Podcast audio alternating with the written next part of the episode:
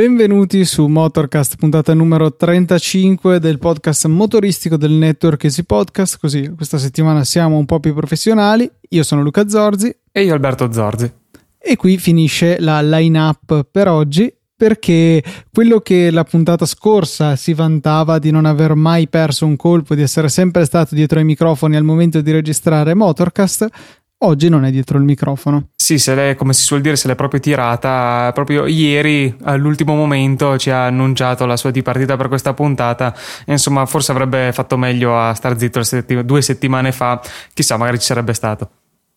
Sì, eh, quindi chiaramente dovrete andare a martellare il signor teobiondo91 su Twitter eh, segnalandogli che è scorretto da parte sua fare così e dimenticarvi il fatto che sia io che Alberto altre volte siamo Abbiamo stati fatto assenti. Pluri, tu, tu, in particolare, ma anche per, per, giusti motivi, ricordiamo sempre l'isola. Insomma. Ah, giusto, giusto. Sì, io due volte sono mancato, tu una sì. volta e te una, per cui esatto. per ora sto ancora vincendo o perdendo. Sì, peraltro abbiamo, abbiamo fatto tutte le combinazioni possibili. Adesso ci vorrebbe solo la tristezza del monologo monopersona per provare tutte le ulteriori combinazioni, perché quelle duplici le abbiamo fatte. No, temo che in quel caso salterebbe la puntata sì, sì, verrebbe sarebbe rimandata. il caso. Eh, no, temo di stufarmi io a parlare per mezz'ora. Sì, sarebbe veramente triste solo. proprio. Eh, il mio primo tentativo di podcast che non è mai stato pubblicato eh, era, Era un, monologo, monologo, di me mamma stesso. mia. Eh, potrei recuperarlo. Sì, Era sì, ti un podcast su Linux eh, che non, non ha mai visto la luce del giorno. Sì, per ecco. fortuna. Per fortuna, sì. Ehm, niente, direi di cominciare con un video questa puntata perché il buon Marchettino al Goodwood Hill Climb ha fatto un video alla Bucati Chiron. Questa credo che sia la pronuncia che ci siamo eh, assegnati. Sì, sì, ci siamo perlomeno essere- accordati unanimemente su questo. Esatto. E niente, si può notare in questo video che effettivamente la macchina è bella. Secondo me è un passo avanti enorme rispetto alla Veyron in termini di design. Sì, eh, appunto mi stupisce soprattutto sentendotelo dire da te che sei sempre stato molto molto critico sulla Veyron, mentre io non, non l'ho mai trovata particolarmente bella, ma neanche particolarmente brutta.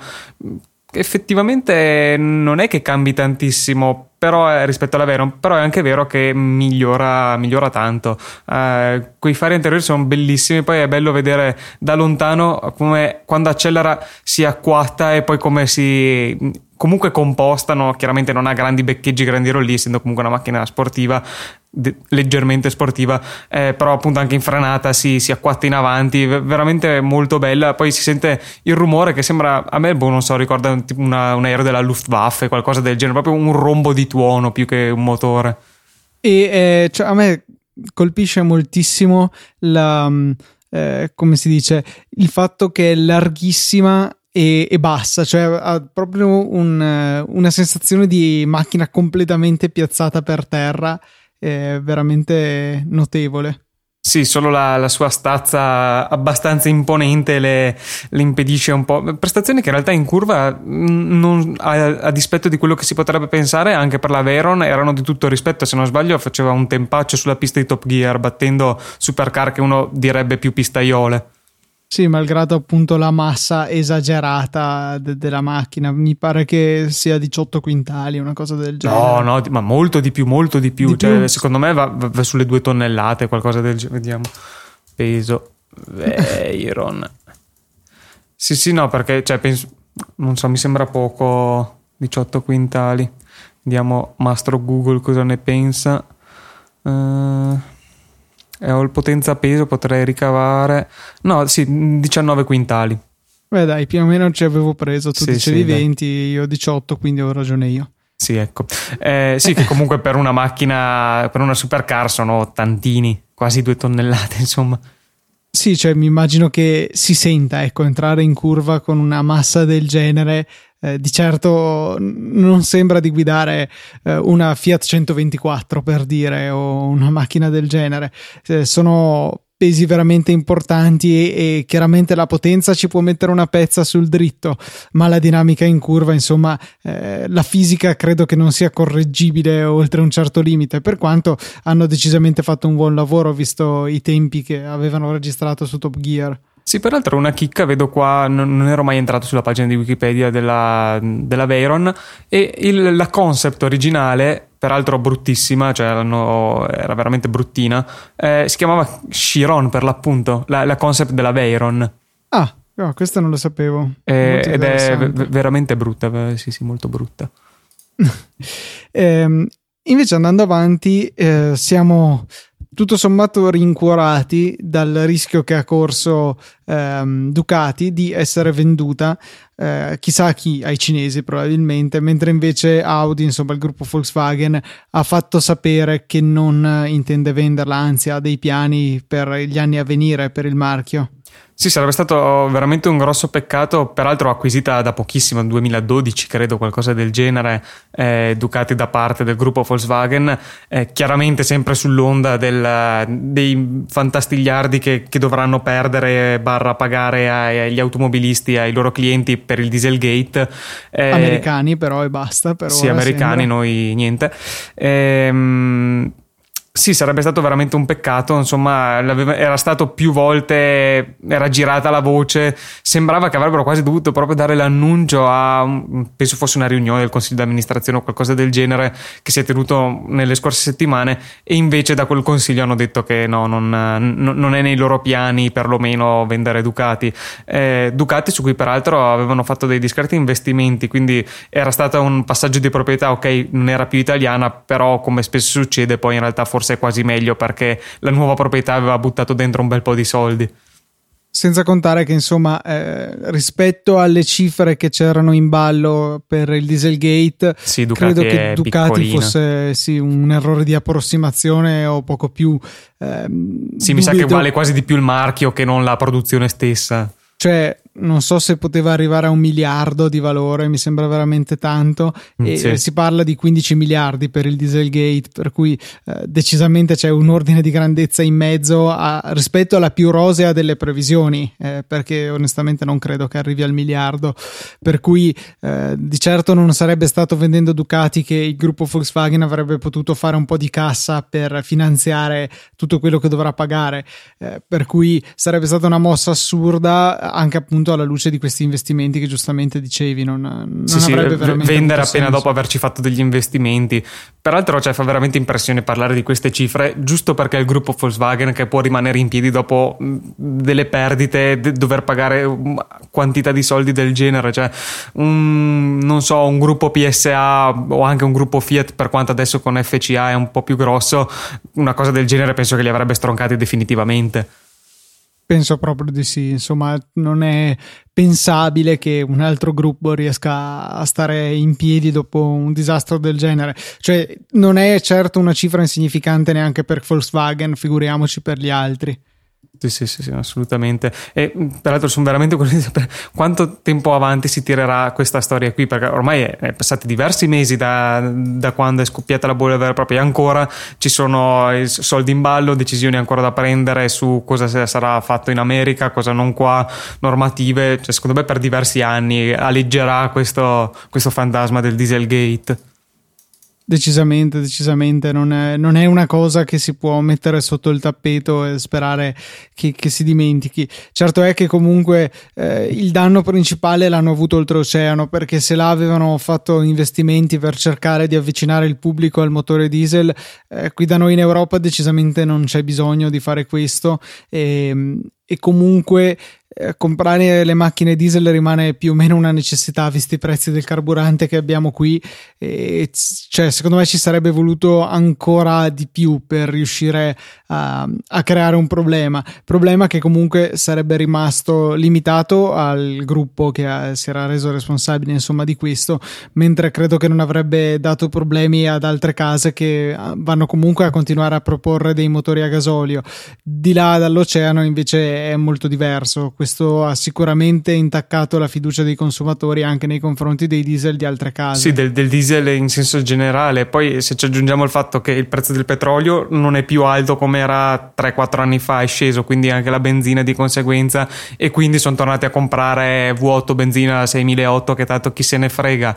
Aggiungici questo, aggiungici questo scandalo sul diesel, mm, mi sa che in America ancora per almeno 10 anni il diesel se lo sognano. Decisamente, decisamente. Follow up in diretta mi è arrivata la notifica perché qualcuno ha usato l'hashtag Motorcast. Quel qualcuno è il mio collega su Easy Apple Federico, e che è stato anche nostro ospite qualche puntata fa, che eh, segnala che la nuova Panamera è, è molto bella. A differenza di quella attuale. Sì, devo dire che ha, ha, fatto un salto veramente notevole. Adesso è molto più aggraziata e mi piace un sacco il fatto che abbiano ripreso il faro posteriore con il LED unico. Che, che tra l'altro è un elemento estetico che ritroviamo anche nella Chiron e a me è una cosa che fa impazzire sono bellissimi quei fari sì, gli hanno messo un, oggettivamente il sedere era la parte più problematica della Panamera perché mentre il muso era sostanzialmente Porsche, non, niente di problematico, anche se niente di particolarmente bello. Il sedere, boh, era boh, mm, sgraziato. Sgraziato, sicuramente non bello. Ci hanno fatto un, sostanzialmente un piccolo copia e incolla, chiaramente proporzionandolo al, alle forme della macchina del sedere classico della Carrera e, e sicuramente le sta molto meglio che quello precedente. Eh, come diceva Luca, hanno ripreso questo faro centrale che peraltro è un optional anche sulla Carrera dall'ultimo modello, eh, molto bello anche quello lì visto di notte. E sì, la macchina nel totale ci guadagna veramente molto. Mi piace un sacco la vista dei tre quarti posteriore un po' dall'alto che c'è in un articolo di Top Gear che metterò nelle note della puntata, o meglio che tu metterai nelle note certo. della puntata e che sto, ti sto appunto passando. Eh, ci sono tutta una serie di, eh, di foto che credo siano ufficiali e, insomma, sicuramente un grande passo avanti, molto belli anche gli interni, sì, sì, con sì, un po' di semplificazione rispetto al muro di bottoni che, che c'era prima e, e, c'è anche uno schermo per, eh, tra i sedili posteriori, insomma, molto futuristico, ecco. Sì, eh, anche gli interni, quelli della vecchia Panamera, erano sicuramente bellissimi, ma quasi un po' opulenti, massicci e un po' pesantucci. Qui hanno fatto una bella opera di snellimento che mm, secondo me ne, aveva decisamente bisogno. Peraltro abbastanza particolare anche il quadro strumenti, che adesso un po' come tutti quelli nuovi del gruppo Volkswagen sfrutta uno schermone, però con nel mezzo un contagiri analogico. Sì, sì, sì, sì. Il, il, il, contagiri è una di quelle cose che eh, io continuo a preferire eh, in, in, analogico rispetto al, al digitale, non, non, so te, mi dà sempre, boh, mi dà più soddisfazione, eh, non, non che abbia nessuna caratteristica o funzionalità in più. Sì, sì, sì, no, anche a me devo dire che mi, mi attizza di più il, il contagire analogico, soprattutto sulle moto, peraltro, che anche lì tendono un po' adesso ultimamente a farli tutti digitali, magari a tacche, un po' racing, ma poco appaganti. Ecco, quindi questo l'importanza di usare l'hashtag Motorcast su Twitter perché sì, anche durante la diretta riuscite a intervenire. Sì, diretta che in realtà non è diretta perché è due giorni fa per voi che ci state ascoltando, però insomma comunque siamo molto celeri nel darvi le notizie di due giorni fa. È ancora più prestigioso il fatto di essere riusciti ad andare in diretta nel passato. Sì, cioè... e poi non sapendo che c'era la diretta, proprio notevole, bravo Fede. Complimenti per il tempismo. Abbiamo nominato Top Gear, nel senso che le foto a cui mi riferivo sono nell'articolo di Top Gear che troverete nelle note della puntata e diciamo che sarà, tanto per cambiare, abbastanza permeante in questa puntata il parlare di Top Gear. Sì, certe volte mi faccio un po' di remore quasi a mettere in scaletta argomenti Top Gear, che mo basta, la, gente ne avrà piene le scatole, però vedo che tre tweet eh, che ci sono arrivati, o due con perlomeno, eh, appunto ci segnalavano notizie riguardanti Top Gear, quindi questo vuol dire che non vi siete ancora stufati dell'argomento e quindi possiamo ancora un po' eh, approfondirlo, ecco, con con le novità della settimana. Sì, novità della settimana che eh, sono diverse e molteplici.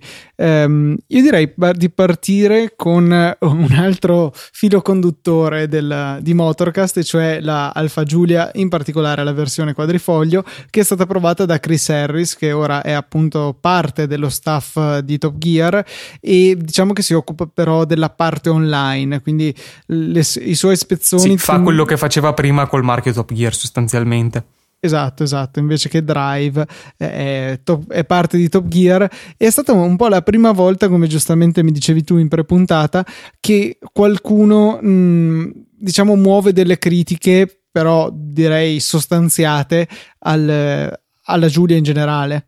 Sì, tutti gli altri video ehm, che ho visto, ne avrò visti almeno un paio, due, tre, quattro, credo. Ehm, sempre, diciamo che il conduttore era sostanzialmente estasiato e, e, e, continuava a gioire della bontà della Giulia. Eh, qui eh, Chris Harris è un attimo più coi piedi per terra e probabilmente un attimo più oggettivo. Eh, il suo discorso sostanzialmente è che per molti piccoli aspetti eh, il cambio non è eccezionale, la trazione non è a livello dell'M3, eh, dice che tanti piccoli particolari non sono proprio proprio al livello uh, appunto di un M3 che sappiamo essere il benchmark della categoria, eh, ma comunque le, la distanza non è molta e soprattutto lui sottolinea il fatto che nessuno, perlomeno appunto lui, n- non si aspettava assolutamente che Alfa tornasse dopo 20, 25, 30 anni, non so quant'è, a fare una trazione posteriore super sportiva e che così arrivando dal nulla battesse quella che di fatto fatto l'M3 è appunto la regina del segmento da 30 anni e già eh, il fatto che ci arrivi così vicino al primo tentativo secondo lui e anche secondo me è, è un risultato già veramente molto apprezzabile. E se Dio vuole eh, ci sarà una reiterazione un prossimo modello della Giulia se l'Alfa non andrà in bancarotta sono convinto che potranno migliorare ulteriormente e portarsi a livello se non addirittura passarla questa volta l'M3 sì, eh, sicuramente c'è del margine di miglioramento e comunque, cioè, in generale, come in tutti i settori, fa bene che ci sia un po' di sana concorrenza, anche comunque con un player più o meno nuovo che entra nel mercato e può fare un po' di casino, può rimescolare le carte in tavola, perché alla fine si va a spingere eh, tutti quanti al miglioramento. È una cosa che funziona nella tecnologia e funziona benissimo anche nelle auto. Eh, magari nelle auto più di tutti i giorni si punta a migliorare migliorare la qualità a parità di prezzo, si punta a ridurre i consumi a parità di potenza. Eccetera. Eh, esatto, accessori, dotazioni. Qua invece si va a, ad aumentare il piacere di guida, che poi alla fine è la funzione di queste macchine e l'ingresso appunto di qualcuno che riesca a leggere questa, questa categoria di macchine in maniera un po' diversa sicuramente eh, non può che fare bene a tutta la categoria vista chiaramente dal punto di vista degli appassionati. Magari non va benissimo benissimo dal punto di vista dei fanboy di una o dell'altra delle macchine che già ci sono e non fa bene nemmeno ai produttori eh, singoli perché chiaramente loro vedono questa cosa come una spesa però eh, sicuramente a noi appassionati non può che fare piacere. Sì, peraltro, mh, mm, soprattutto Alfa, che come abbiamo detto più volte, assolutamente non, non, ha fatto le cose giusto per farle, ma anzi le ha fatte veramente in grande con questa macchina. Ricordavamo il, il motore che ha una potenza specifica assurda, cioè mh, mm, veramente un mezzo motore Ferrari, albero in carbonio, un sacco di dettagli in carbonio, freni carboceramici, cioè è in tutto e per tutto una macchina della categoria e forse per certi aspetti anche più estrema delle concorrenti. Quindi, eh, ripeto, tanto di cappello ad Alfa Romeo torneo e tanto di cappello al fatto che siano andati così vicini comunque al primo se vogliamo tentativo a, al metro di paragone della categoria assolutamente non la vedo come un cattivo risultato ma anzi non, non, non era effettivamente realistico pensare che che potessero arrivare e completamente eh, mandare all'aria 30 anni di dominio del, della M3 e fare una macchina migliore, anche perché comunque, mh, mm, ok, Alfa ha la sua storia, ma anche BMW diciamo che ha la sua certa esperienza nel segmento.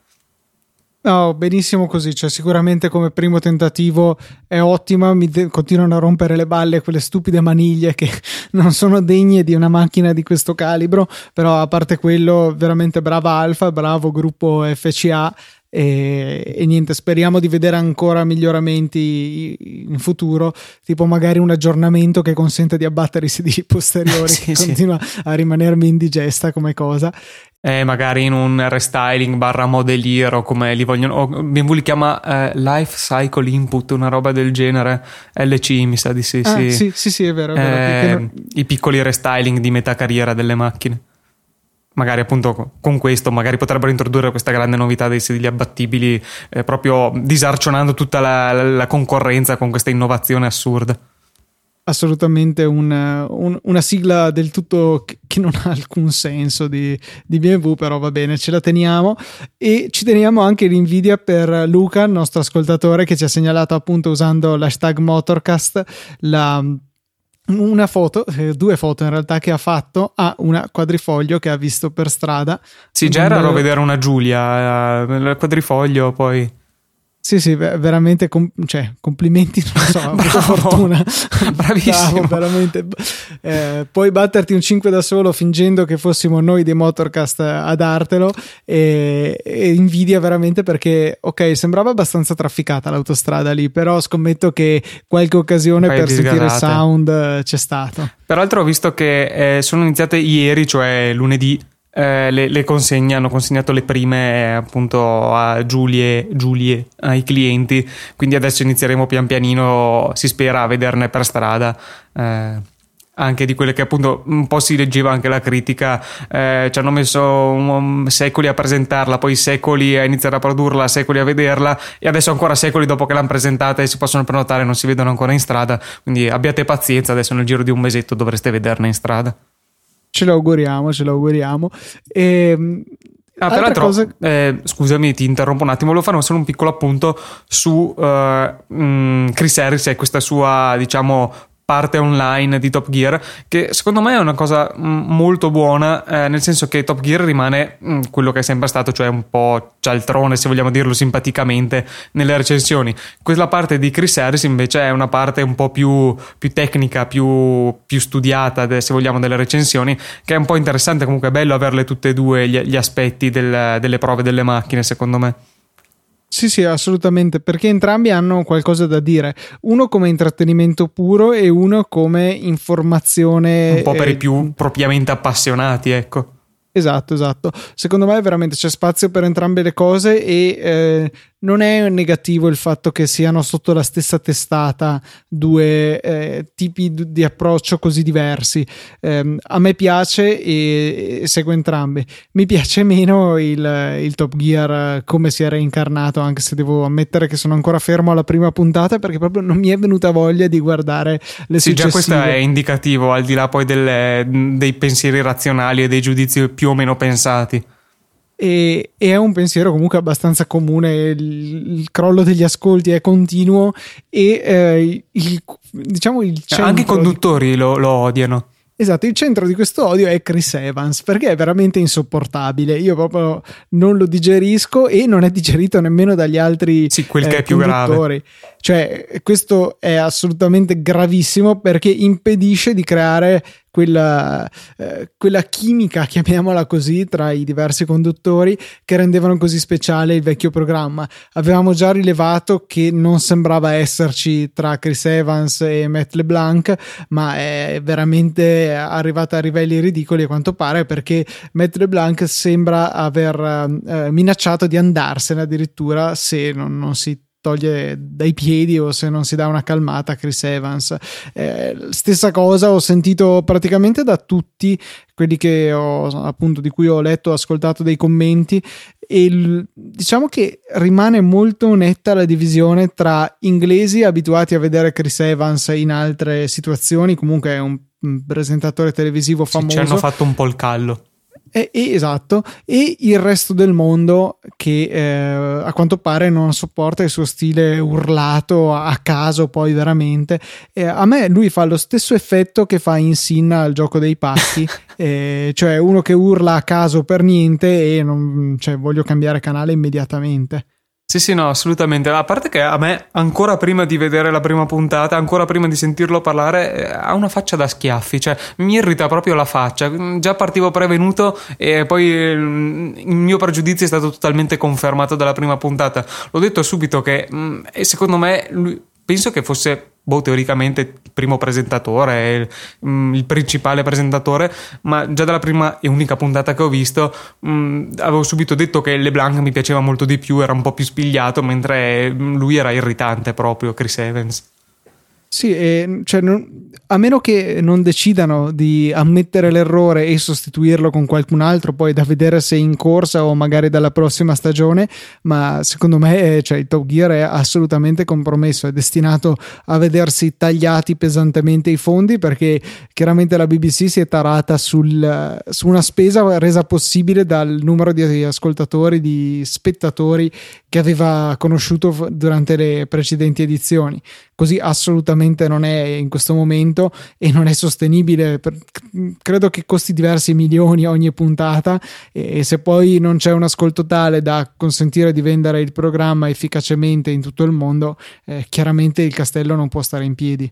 Sì, il fatto che uno, il presentatore principale, forse come dico, non sia molto gradito al pubblico, appunto, è, non è bello. Il fatto che stia sulle palle anche agli altri conduttori è, è veramente ancora peggio. Come dicevi tu, mm, è esattamente quello che manca al momento, la connessione tra, tra i presentatori. Se lui sta sulle palle agli altri, è, non può venire questa cosa. Quindi non, quello che bisogna che, che, migliori non può migliorare. Eh, mm, quindi veramente, boh, non, non so cosa, cosa farà faranno. Cambiarlo in corsa quest'anno dubito anche perché penso che buona parte delle riprese outdoor le abbiano già fatte, hanno contratti eccetera. Però per l'anno prossimo veramente non so cosa, cosa faranno anche perché LeBlanc ha un contratto anche per l'anno prossimo, immagino anche quell'altro, quindi uno dei due contratti dovrà essere stracciato con tutti i costi de- del caso. Eh, non ho più tenuto d'occhio la situazione Top Gear Italia, anche lì dopo il primo episodio mi ero abbastanza scoraggiato. E, insomma, sembra che ogni volta che si va a pasticciare con il format del Top Gear come lo conoscevamo fino all'anno scorso, le cose non vadano così tanto bene. Infatti, ci ha segnalato Edoardo su Twitter, sempre con l'hashtag Motorcast, che eh, è stato cancellato o meglio sospeso a tempo indeterminato nominato eh, per il prossimo futuro eh, Top Gear USA, altra incarnazione del programma e che eh, anche quella non, non ci aveva mai convinto. Sì, anche di quello penso di averne vista forse mezza di una puntata. Forse, secondo me, ancora peggio era di quello italiano. Non, non so così a pelle. Poi l'ho visto diversi anni fa, non, non vorrei ricordarmi male. Comunque, sì, l'abbiamo detto tante volte. Cioè, esistono tantissimi programmi che sono format che vengono esportati nel mondo, però tendenzialmente non sono così legati al conduttore che li presenta. Cioè, è, è il programma in sé a cui appioppano dei conduttori. Qui sono i conduttori che hanno creato il programma e voler esportare il programma senza i conduttori è è, veramente dura. Sì, e non solo nell'ambito motoristico, cioè mi immagino un talk show di, condotto da una persona, che ne so, Letterman, eh, magari l'hanno anche fatto, ma eh, è legato a lui il, il programma intero, non, non, magari non funziona poi così bene se, se si vanno a cambiare i conduttori. No, no assolutamente.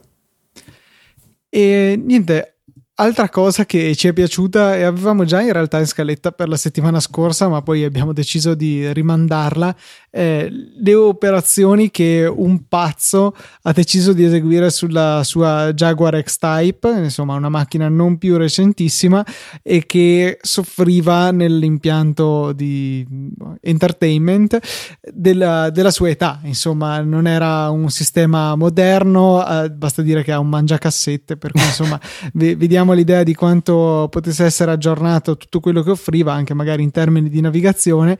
E, insomma, c'è questo pazzo che con una spesa di quanto avevamo detto 200 dollari è andato a recuperare un vecchio netbook e eh, trasformarlo in un, in un nuovo sistema con Android per l'entertainment in macchina. Sì, la cosa veramente notevole è il fatto che io, aprendo per la prima volta l'articolo, ho visto la foto del risultato e ho detto, beh, cioè, boh, anzi, strano che avesse uno schermo così grande nel 2000 o quel che era la macchina, per darvi l'idea di quanto bene è riuscito il lavoro, nel senso, perfettamente integrato, sembra una cosa totalmente di serie, non è una, una cosa raffazzonata, attaccata su in qualche modo, sembra veramente un risultato di serie. E peraltro anche altri pulsanti, per dire quelli dell'aria condizionata, sono stati spostati in un altro posto della plancia. Un lavoro veramente notevolissimo non oso immaginare quante ore di lavoro ci siano andate dietro. Chiaramente il, il rapporto spesa-beneficio può essere questionabile, però chiaramente è un lavoro fai da te, non ha pagato le ore di lavoro, ma veramente complimentissimi alla manualità, all'inventiva, anche se vogliamo, di, di questo ragazzo, signore, uomo, non lo so. Sì, si è ricreato, cioè, ha fatto una mascherina dove appunto ha inserito i pulsanti che ha spostato da altre zone che appunto gli serviva spazio per inserire questo grosso schermo. E, cioè, sembrano come se li avesse pensati Jaguar. Cioè, guardando nella foto principale, direi che eventualmente la parte sini- a sinistra dello schermo potrebbe sembrare un po' posticcia. Ecco, la plastica non è esattamente come quella sopra. Però eh, tutto il resto. Mh, mm, cioè, prima che mi mettessi a osservare per bene le, le figure, le, la foto, non avrei neanche detto che quella non era la disposizione originale dei tasti. Sì, sì, sì, no, veramente proprio a livello di manualità e di, di risultato, al, al, di là di, di, quello che può essere poi la, il sistema con Android, come possa andare bene o no, ma appunto a livello di pura manualità, quasi da carrozziere, è veramente bravissimo questo, questo tizio. L'unica cosa che non mi convince tecnologicamente è la scelta di un, uh, di un sistema, di un processore che richiede una ventola. Per, vabbè, chiaro, in macchina c'è casino, però io avrei scelto magari un sistema più moderno, investendo magari altri 100 euro eh, per, avere, per non avere una, una ventola. C'è anche da dire che per il computer stesso ha speso 15 dollari rispetto ai 200 totali. E, non è male. E quindi, e quindi, comunque bisogna apprezzare il risultato. Però insomma si poteva eh, cambiare questo piccolo dettaglio e riuscire a ottenere un sistema totalmente muto, silenzioso. Però eh, insomma rimane un'opera di ingegno veramente notevole. Sì, questa è una cosa su cui mi sono trovato a riflettere, nel senso ho notato più volte, eh, è buffo che ehm, con il grande progresso che c'è stato negli ultimi anni nell'elettronica, nelle macchine, nei sistemi di infotainment e tutti i vari accessori che ci vanno dietro, è buffo notare come una macchina premium, una Jaguar, una BMW, una Mercedes di 15 anni fa o anche 10 in, t- in, tanti casi, ormai abbia una dotazione interna appunto tecnologica, informatica inferiore a quella di boh, una, un, una utilità, non dico un'utilitaria, però comunque una, un marchio generalista attuale, non so, una Citroen C3, cose del genere, insomma. Questo credo che sia colpa principalmente del crollo totale dei prezzi dell'elettronica, cioè eh, quello che con, eh, non lo so, 100 euro sul costo della macchina si può mettere dentro in una utilitaria qualsiasi sarebbe costato non 1000, probabilmente 2000 o 3000 euro eh, all'epoca. E chiaramente questi prezzi che sto citando così un po' tirandomeli fuori dal di dietro eh, sono i prezzi che magari potrebbe pagare il produttore quindi ben diversi da quelli che poi ci vengono richiesti all'acquisto. Eh, e questo secondo me adesso siamo nel periodo in cui sarà più visibile questa, questa cosa. Eh, dovrebbero magari cominciare a gestire le macchine un po' più stile Tesla, quindi eh, magari con eh, aggiornamenti software che vanno più di frequente a inserire nuove funzioni e cercare di tenerle al passo.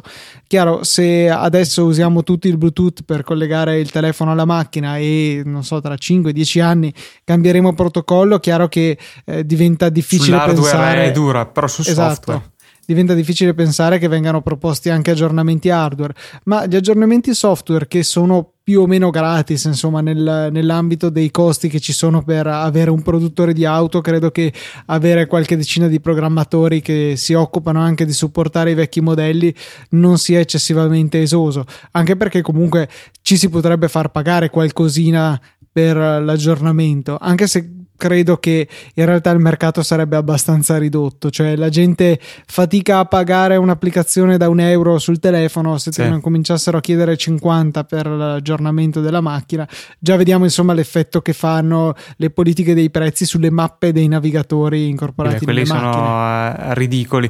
Mm, non so, a me viene da pensare però che non sia molto nel loro interesse, nel senso eh, ormai da un certo punto di vista tra un modello e quello successivo spesso le cose che cambiano di più sono a livello di, di dotazione appunto informatica, quindi ehm, magari una persona sceglie di prendere un modello nuovo piuttosto che il modello precedente usato, che so, magari anche per queste cose qui, quindi avere sul modello vecchio l'aggiornamento che te la porta a livello di quello attuale, mm, non, non, so se sia proprio nel loro interesse de, de, dei produttori, dico, offrirlo. Ma boh, non so, cioè io non credo che sia così influente per il pubblico generalista l'impianto di infotainment mm. nella scelta no. della macchina. No, no, hai ragione, effettivamente perché infatti io non comprendo come per dire possano continuare a vendere le punto, che è una macchina di dieci anni fa che se la si guarda dentro, cioè si vede che una macchina di dieci anni fa non è assolutamente a livello di appunto di infotainment, di dotazione di una qualsiasi concorrente che è più recente, perché tutte le altre sono molto più recenti. E appunto è una cosa che continuo a chiedermi come la gente possa continuare a comprarlo. Ok, forse faranno un po' di offerta sul prezzo, però effettivamente questo ti dà ragione che la gente non, non gli interessa più di tanto, perlomeno in quella fascia di macchine. Bene, direi che anche in mancanza di Teo, che è assente ingiustificato, totalmente ingiustificato, eh, abbiamo scelto quale reality dire che è andato a vedere o non ci abbiamo pensato? Mm, no, non c'è, la talpa lo fanno ancora, no, credo che mm, non, credo non, ci sia no. più da dieci anni o qualcosa del genere, però boh, magari sta guardando le repliche. Sta guardando le repliche, esatto. sì, sì, sì, si è scaricato Season 2 Full HD Pack, eh, sta guardando. Esatto, quindi niente, a causa della talpa non è potuto essere con noi Teo, ma lo trovate lo stesso su Twitter dove potrete eh, molestarlo. Dove vi invitiamo a molestarlo. Eh, certamente, teobiondo91 e, e, qui mi fermo perché lascio ad Alberto il compito di ricordare contatti e eh, sì. Twitter giustamente lasciamo all'esperto il ruolo che gli compete. Eh, potete contattarci tramite la mail che è motorcast.easypodcast.it oppure su Twitter eh, ai nostri account personali at lucatnt, at albiz94 e il già citato at teobiondo91. Inoltre vi ricordiamo di usare l'hashtag motorcast che effettivamente dopo che Luca vi ha bacchettato che non lo usavate più avete iniziato a, usarlo in maniera pesante. Appunto fine, questa settimana abbiamo avuto tre elementi della, della scaletta penso da, da, vostre segnalazioni quindi eh, complimenti appunto. Vedo che la, la reprimenda di Luca ha avuto il suo effetto. A questo punto ricordiamo anche la nostra mail che è motorcast.easypodcast.it sono stato in grado di dirlo eh, l'avevo anche già detto ma ripetere fa sempre bene Ah, non avevo sentito molto bene. Eh, niente, eh, Teo ha cercato di. Non è riuscito a farmela pronunciare sbagliata, è riuscito a farmela pronunciare per niente. E niente, direi che siamo veramente giunti in conclusione. Vi ringraziamo come sempre per l'ascolto di questa puntata. Ricordiamo anche che potete prendere i vostri amici, legarli a una sedia e obbligarli all'ascolto se magari gli interessano anche solo vagamente i motori. Eh, noi siamo ben felici che lo facciate, però eh, facciamo che è stata un'idea vostra. Un saluto da Luca. Un saluto da Alberto.